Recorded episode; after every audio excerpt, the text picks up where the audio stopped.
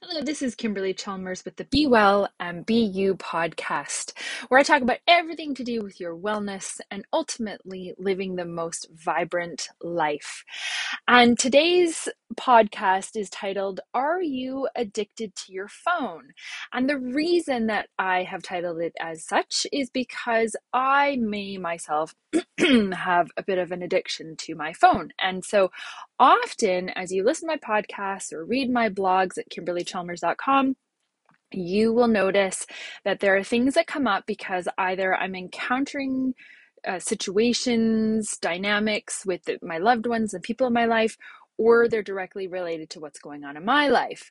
And so I had a funny situation yesterday. I'd been, you know, partly finished the the podcast and uh, you know writing the content for my blog post and it was all in the theme of are you addicted to your phone this is on my mind and just recognizing like oh, I gotta become a little bit more aware of you know where this is showing up for me. So my partner he he i'd done some photos for him for his business and um, he'd put it together as in a flyer form. And so i'm looking at this flyer and he says hey did you notice this thing here in this in this photo that neither of us had noticed prior? And so i took my index and my thumb finger and tried to expand the image. This was not on my phone. This was the flyer. This was the printed flyer that I was literally trying to expand the image so I could see it. Do you see a problem here, my friends? I was not making the translation from, you know, phone to paper. Anyways, everybody split a gut. He just thought this was the funniest thing ever. He laughed about it all night with me. He started, you know, using his index finger and thumb to open up whatever in midair just to remind me how ridiculous that was. So, clearly the timing is perfect for me to be talking about addictions to our phones, right?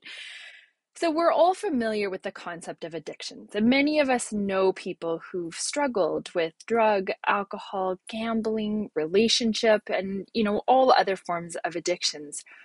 And we usually know someone's addicted to something when their life becomes negatively impacted by their usage. And I just want to add a little caveat here I am not an expert on addictions this is not about that. This is about those of us lay people who just want to try to have more harmony and more balance in our life. Okay, so that's my little let's put this out there. yes, I have my undergrad in psychology, but I am in no means, no, no way a therapist. Well, it's only recently that we've begun to really even consider the concept of phone addictions almost everyone over the age of 10 has a phone. Think about that. Really, around the world. So it's actually even more challenging to recognize addictions since we're all in this together, right? So being this connected to our phones has never been a condition that our ancestors faced, right? They simply didn't have the technology to take their phones with them and therefore were less likely to have an addiction, of course, right? we are the first generations to have wireless devices and therefore are essentially learning as we go as to our personal limits. So let's consider the change in usage over the past 20 years. So we started with you know regular phones, you know mobile phones where you could dial and call someone. And I got my first Motorola flip phone in 1996. And I'm sure that each phone call was at least a dollar a minute. I mean, my phone bills were enormous. Of course, at the time I had a long distance boyfriend. So, oh my gosh, huge phone bills, right? Okay. Then one by one, these features were added. So, texting right?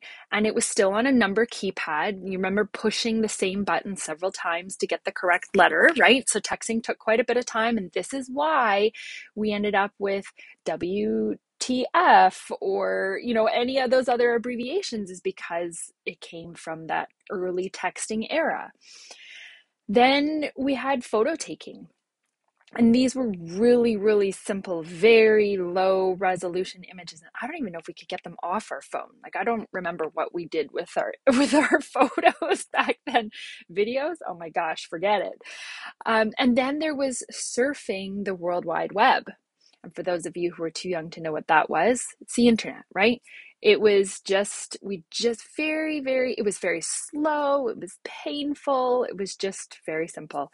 Social media this was added and really when we were posting on social media it was just simple sentences simple little stories little anecdotes from the day and we didn't post photos for the first few years really uh, there were some people who were using it for their music, but really it was very simple. And I would say the average person might check it once a day, maybe even once a week. Like it was just very, very simple usage at first. And not everybody was on social media. A lot of people resisted it for a long time.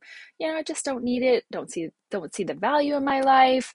And then it became very commonplace uh, shopping. You know, at first people were super nervous to give their credit cards online. Well, now it's totally normal. Entertainment, right? Our phones, we get YouTube and Netflix, games, right? I mean, you think of kids to adults. Everybody's everybody's gaming. I may not, but my the rest of my family is. So you know, one by one, these things were very slowly and yet consistently added. And so, if you consider how our phone usage has changed from just using it for calling to practically everything in our life, it's really led to an overabundance of reliance on our phone, on a device, on an inanimate object, right? I guess it's animated, but you know what I'm saying? It's not a human, right? So, given the fact that we don't even know yet the full impact of electromagnetic field radiation and Wi Fi signals and all that kind of stuff, really don't yet know how that's impacting our bodies, our brains, our nervous systems, or our addiction threshold. Just given what we don't yet know and then seeing how much we're using, it's really important that we start to consider how much we are relying on our phones. And phone addictions can really lead to all manner of stress, anxiety, even relationship challenges. It can also lead to social withdrawal, attention difficulties, mood challenges, sleep disorders, right? Health issues, all sorts of different things. So you might not even be aware of the ripple effect that your usage is having on your life and those around you. So I notice that when I'm on my phone too much, it's as though my nervous system goes into overdrive and my body feels like it's on the run. My heart rate elevates, my chest feels tighter, and even my gut gets into knots. And I have such a physical response to technology overload that I've had to reevaluate how and when I use it. And I'm clearly still in that process of reevaluating. So let's see how addicted you are, if at all. And I've got 10 things, 10 items here. So if you're driving, maybe you just keep a little tally with your fingers to see uh, see what number you get up to because we're going to tally what your number is for this and we're going to tally how you know if you're not addicted. Okay? So we're going to look at both those tallies. Um, the first one is you know you're addicted when you take your phone to the bathroom and or to the dinner table. Okay, so if you've ever taken it to the bathroom or if you take it regularly to the bathroom or to the dinner table. Okay, number two, it's the one thing you never forget when you leave your house. You might forget your keys, you might forget your sunglasses, you might forget your kid, but you're never going to forget your phone. okay, that might be extreme to forget your kid. Number three, it's the first thing you check when you wake in the morning. Number four, it's the last thing you check before you go to bed at night. Number five, you worry you've missed messages or alerts when you're away from your phone. Yeah, you got to get back, got to check, make sure you t- anybody message, any alert come up, any notification, any invitations, right? So you worry you've missed those messages. Six, others have mentioned that you're overly distracted by your phone or like me last night, where my honey pointed out that I was using the flyer as a phone. Hello, Kimberly. Get a grip. Number seven, losing your phone would feel like a great tragedy. Number eight, you endlessly scroll and forget why you checked your phone in the first place. There's that, oh my gosh, what, what did I even come here for? Where, how did I get down this rabbit trail? Number nine, you've tried to put your phone down for an evening. You've tried, you've done your best, only to find yourself picking it up to look at it just in case, just in case. Okay. Number 10, your phone usage impacts. Now you're going to have to use extra fingers for this.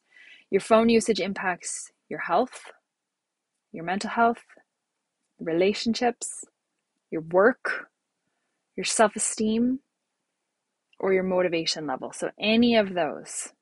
So, tally your answers and let's see how addicted you might be, right? Um, if you answered yes to each question from one to nine, and then you answered yes to each of the subcategories in number 10, you could end up with a 15 out of 10. And if this is the case, it would be advisable to seek professional help if your score is high. I am not the one for you to help with this, uh, although I do have some tips coming up for you if you are wanting to start on that path of having more harmony and just more peace of mind in your day. So stay tuned, we're going to get to that. So, if you answered yes to any of these questions, it's possible you have even a minor phone addiction. And given the amount of communication, entertainment, photos, games, work, business, shopping, social media, and information that we have access to on our devices, it really wouldn't be surprising if we're all addicted to some degree. We use our phones for almost every area of our life. So, some of you may feel strongly you're not addicted. So, just to double check, let's go through this next list of 10 and tally your answers to confirm your belief, okay? So you know you're not addicted when you don't take your phone everywhere you go. You have, that's number one. Number two, you have lots of times during the day when your ringer is off, notifications are turned off, and you just simply stay away from your phone. Number three, if the phone rings, nah, you don't need to answer it. Text message goes up, meh, whatever. You can leave it, get back to it later. That's number three. Number four, you can go hours or even days at a time without scrolling through social media. Number five, if you forget your phone at home, hmm, you feel at peace. It's all good. Number six, you prefer to have your phone out of the room while entertaining guests as you want to remain present to the conversations. Number seven, your phone is not the first and last thing you look at during the day. Number eight, you prefer live human connection versus connecting online. Number nine, you have lots of activities to do, regardless of whether your phone is with you or not. And number 10, you are present at work, at home, in your relationships, and your self esteem is not attached to the number of likes or views of your content online. Okay, so how did you do here? In looking at you know both these quizzes, would you say you're addicted or not? So a low number in the first quiz, followed by a high number in the second quiz. So low number in the addicted items, high number in the not addicted items would indicate you have a really healthy connection to your phone. If you're on the other end of the spectrum, and if you're totally honest with yourself, do you feel your level of attachment to your phone is healthy for you?